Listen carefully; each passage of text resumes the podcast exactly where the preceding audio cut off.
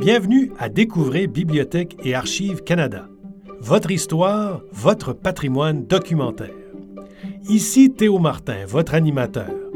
Joignez-vous à nous pour découvrir les trésors que recèlent nos collections, pour en savoir plus sur nos nombreux services et pour rencontrer les gens qui acquièrent, protègent et font connaître le patrimoine documentaire du Canada.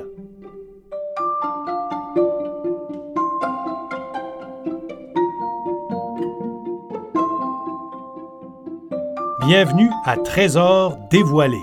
Dans cette série de balados, nous vous présenterons certains objets de la collection de Bibliothèque et Archives Canada, ou B A C. Dans chaque épisode, nous discuterons avec un employé de B A C pour mettre en lumière un élément qui, à son avis, représente un véritable trésor de la collection.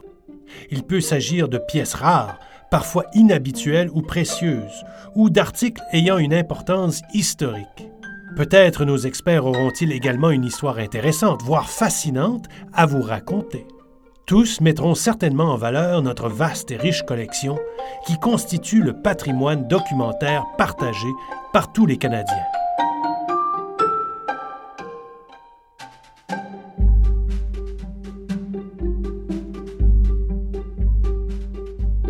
Et maintenant, voici l'épisode neuf. Mystère de la franc-maçonnerie.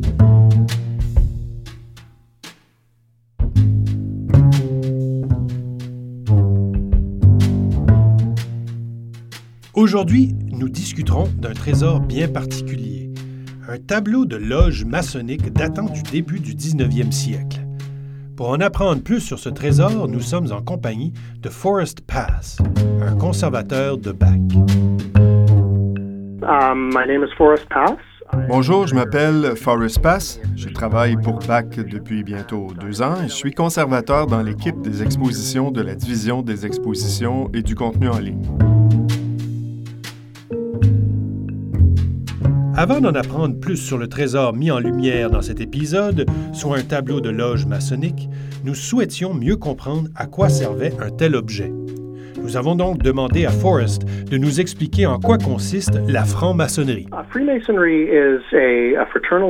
La franc-maçonnerie est un ordre fraternel créé au dix-septième ou dix-huitième siècle. Certaines loges prétendent même avoir des origines plus anciennes, qui remonteraient à des guildes maçonniques du Moyen Âge. Le plus important, c'est qu'il s'agit d'une société secrète, où, pour reprendre les propos des francs-maçons, une société renfermant des secrets. En gros, les hommes qui deviennent membres d'une loge maçonnique sont initiés à une foule de secrets. Certains font référence à la Bible, d'autres remontent au Moyen Âge et perpétuent le mythe des maçons ayant bâti les cathédrales européennes et même le Temple de Salomon. Mais ces légendes et ces symboles ne sont en fait que des allégories prônant un comportement approprié. C'est une façon de faire vibrer la fibre morale des hommes, de renforcer les liens et de contracter ou d'établir une sorte d'union fraternelle mythique entre eux. C'est aussi une façon pour les membres de travailler et de socialiser sans se soucier de leurs origines, dans le but de s'épanouir sur le plan psychologique et moral. Si vous souhaitiez voir le tableau de loge maçonnique, rendez-vous sur la page Flickr de B A C. Vous y trouverez un album intitulé « Trésors dévoilés ». À chaque épisode, nous y publierons des photos des archives présentées. Vous trouverez un lien vers cet album dans la section « Liens connexes » de cet épisode. Nous avons demandé à Forrest de nous en dire plus sur le tableau que B A C a en sa possession. Qu'est-ce que c'est exactement et à quoi sert-il? Il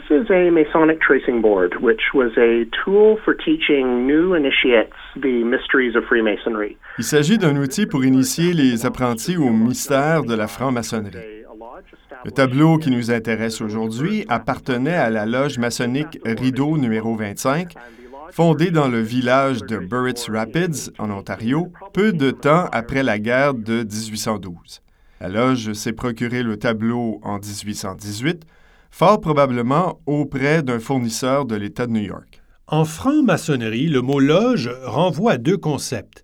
Il désigne à la fois le lieu de réunion des francs-maçons et le groupe d'hommes qui s'y rassemblent, autrement dit, l'unité de base de la société secrète. Now, what a tracing board is, um, if any of the, the listeners have watched watched uh, Sherlock, the B B C series Sherlock. Pour expliquer à quoi sert un tableau de loge, je vais utiliser une scène de la série Sherlock diffusée à la B B C qui met en vedette Benedict Cumberbatch. Rappelez-vous la scène où Sherlock utilise son palais de mémoire.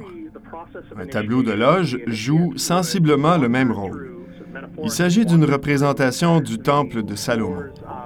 Pendant son initiation à la franc-maçonnerie, le candidat se promène mentalement à travers les étages de ce temple. Quand on regarde le tableau, on voit trois étages qui symbolisent les trois degrés de la maçonnerie de métier. Le premier étage est celui des apprentis, le deuxième, celui des compagnons, et le dernier, celui des maîtres.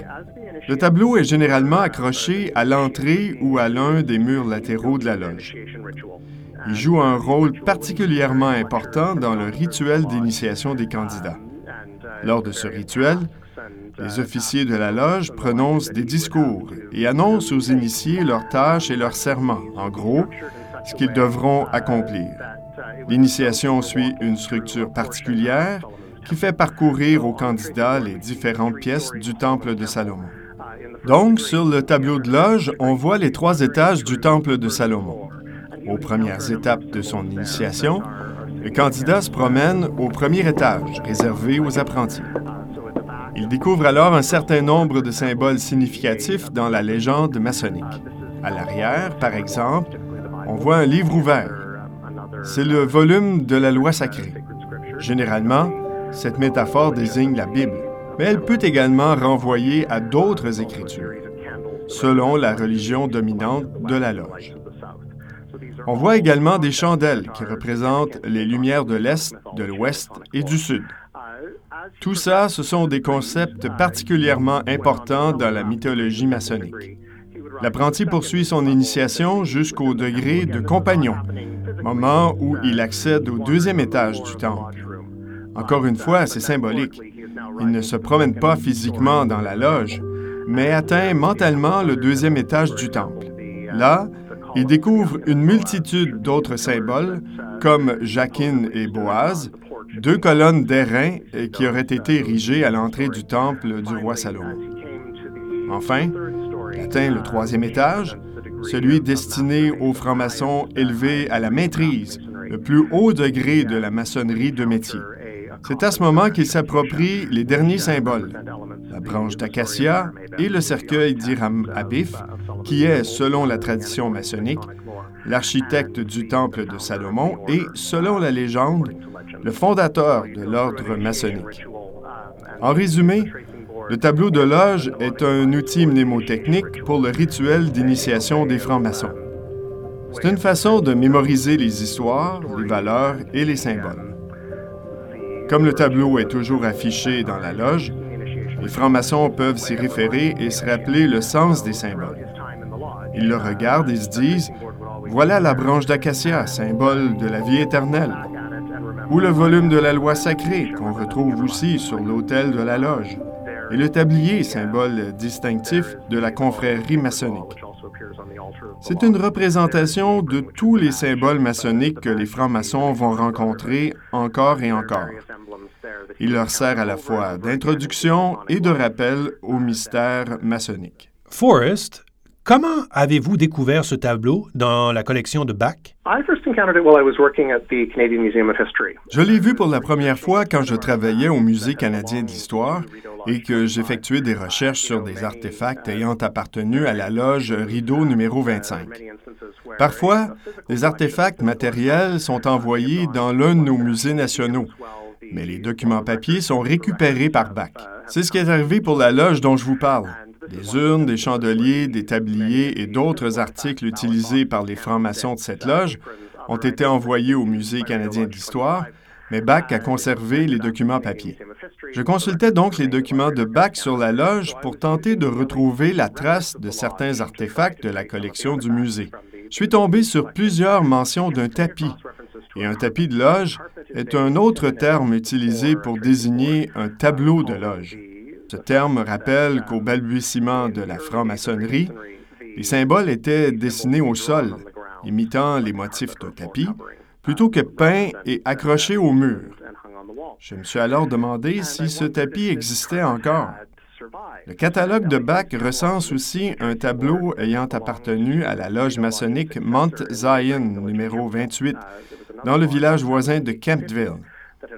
Fondée dans les années dix-huit cent cinquante, cette loge a récupéré une bonne partie de l'attirail de rituel et des tenues de la loge Rideau numéro vingt-cinq. Je suis donc allé jeter un coup d'œil à ce tableau de loge, puisque je n'avais pas accès à la version numérique. J'ai tout de suite vu qu'il s'agissait du tableau acheté en dix-huit cent dix-huit, parce que l'iconographie est typique de la seconde décennie du dix-neuvième siècle. L'illustration représentant les trois étages du Temple de Salomon remonte à dix-huit cent douze. À l'époque, Thomas Kensett, un graveur du Connecticut, a réalisé une gravure de ces trois étages du temple. Cette gravure a été reproduite par les fabricants, les artistes, les brodeurs et toutes les personnes qui ont réalisé des tableaux de loge ou des tenues maçonniques. Comme l'image du tableau de loge dont on parle aujourd'hui est très typique des années dix-huit cent dix, j'ai pensé que c'était le tableau original.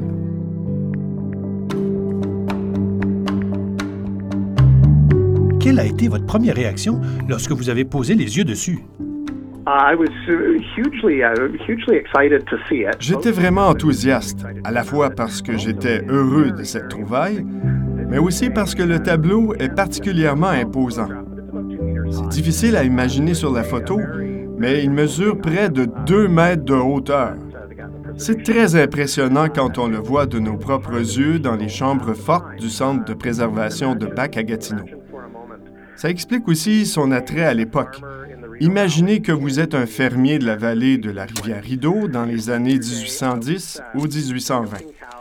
Vous passez vos journées à traire vos vaches, à défricher vos terres, à semer ou à récolter du blé. Puis, un soir par mois, vous vous rendez à la loge. À la lueur vacillante des chandelles, vous voyez une illustration de deux mètres de haut du temple de Salomon. Évidemment, ça laisse bouche bée. Ça entretient une aura de mystère autour de l'ordre. Je pense d'ailleurs que c'est ce qui était attirant dans la franc-maçonnerie au dix-neuvième siècle. Elle offrait un répit du quotidien. C'était une chance d'avoir accès à des secrets, de participer à quelque chose d'unique en son genre, quelque chose de magique. Y a-t-il d'autres documents sur la franc-maçonnerie dans la collection conservée à Bach? Ah oui, Bach a une collection bien garnie d'articles maçonniques. Nous avons aussi une volumineuse collection de livres maçonniques très rares et évidemment des documents de loge ou de francs-maçons. Mais ce tableau de loge est le seul que nous avons. En fait, c'est probablement le plus ancien du genre au Canada. Il y a d'autres exemplaires semblables dans les collections américaines, mais ils sont extrêmement rares. Certaines loges de l'Ontario ont des tableaux de loges en leur possession, mais ils datent des années dix-huit cent quarante, voire dix-huit cent cinquante.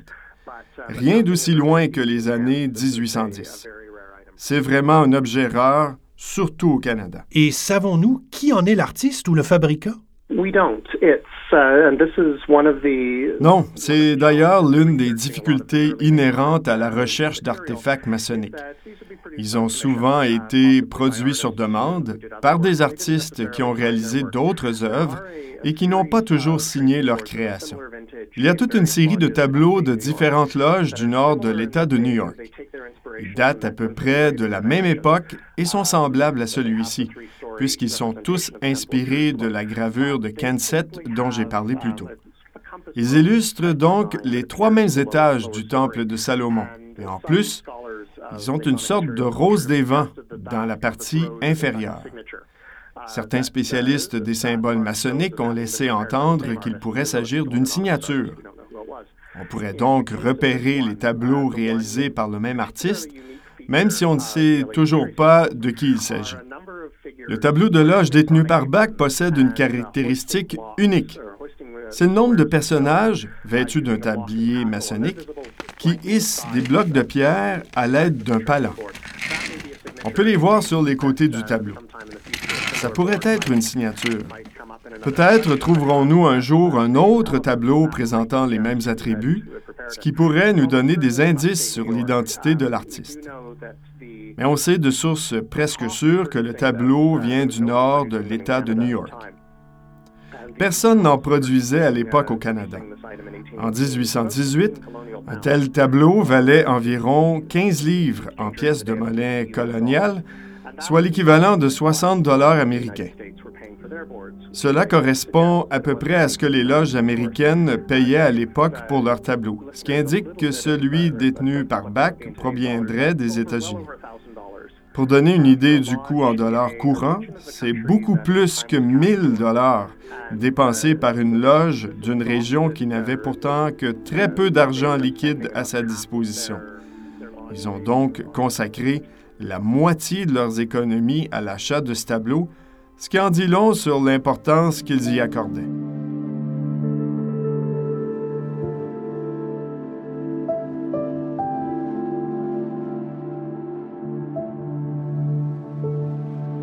Savons-nous à quel moment Bach est entré en possession de ce tableau? C'était dans les années mille neuf cent soixante-dix. La loge Mount Zion numéro vingt-huit, celle de Kemptville, qui est d'ailleurs toujours en activité, a fait don de plusieurs articles anciens créés dans les années dix-huit cent quatre-vingt-dix. Quand la loge Rideau numéro vingt-cinq s'est dissoute ou avait suspendu ses activités dans les années dix-huit cent quarante, elle avait donné quantité de documents et de tenues à la nouvelle loge de Kemptville, une municipalité alors en pleine croissance. Dans les années qui ont suivi, la loge de Kemptville a utilisé plusieurs de ses articles, mais certains sont complètement tombés dans l'oubli et n'ont été redécouverts que plus tard au dix-neuvième siècle. Quand les membres de la loge ont changé de temple maçonnique dans les années mille neuf cent soixante, ils ont jugé préférable d'entreposer certains articles dans une institution de mémoire qui les préserverait plus efficacement. Ils en ont fait don aux Archives publiques du Canada, d'où, comme je l'ai déjà dit, certains artefacts ont été transférés au Musée national du Canada, qui est aujourd'hui le Musée canadien de l'Histoire. Forrest, pourquoi avez-vous choisi de nous parler de ce tableau de loge aujourd'hui? Pour plusieurs raisons. D'abord et avant tout, il est extrêmement rare. En tant qu'historien, j'aime comprendre comment les tenues maçonniques étaient créées. Je m'intéresse aussi aux images maçonniques, comme la gravure de Kensett, et à la façon dont elles ont circulé et ont été publiées. J'aime aussi apprendre comment les œuvres ont été réinterprétées ou revues par d'autres artistes pour éventuellement traverser les frontières vers le Canada. Il faut aussi souligner qu'il s'agissait déjà d'un trésor à l'époque de sa création. Comme je l'ai déjà dit, ce fut l'un des achats les plus dispendieux de la loge Rideau numéro vingt-cinq. Cela révèle qu'elle accordait beaucoup d'importance à l'achat d'une œuvre imposante, onéreuse et, à l'époque, avant-gardiste du mythe maçonnique, au point d'en faire la demande à un artiste d'une région plutôt éloignée. Je me répète, mais la simple idée qu'un fermier quitte ses champs pour se rendre à la loge maçonnique pose les yeux sur ce tableau éclairé par les chandelles et a le sentiment d'appartenir à quelque chose de mystérieux, de magique, suffit à faire du tableau de loge un trésor en son propre temps.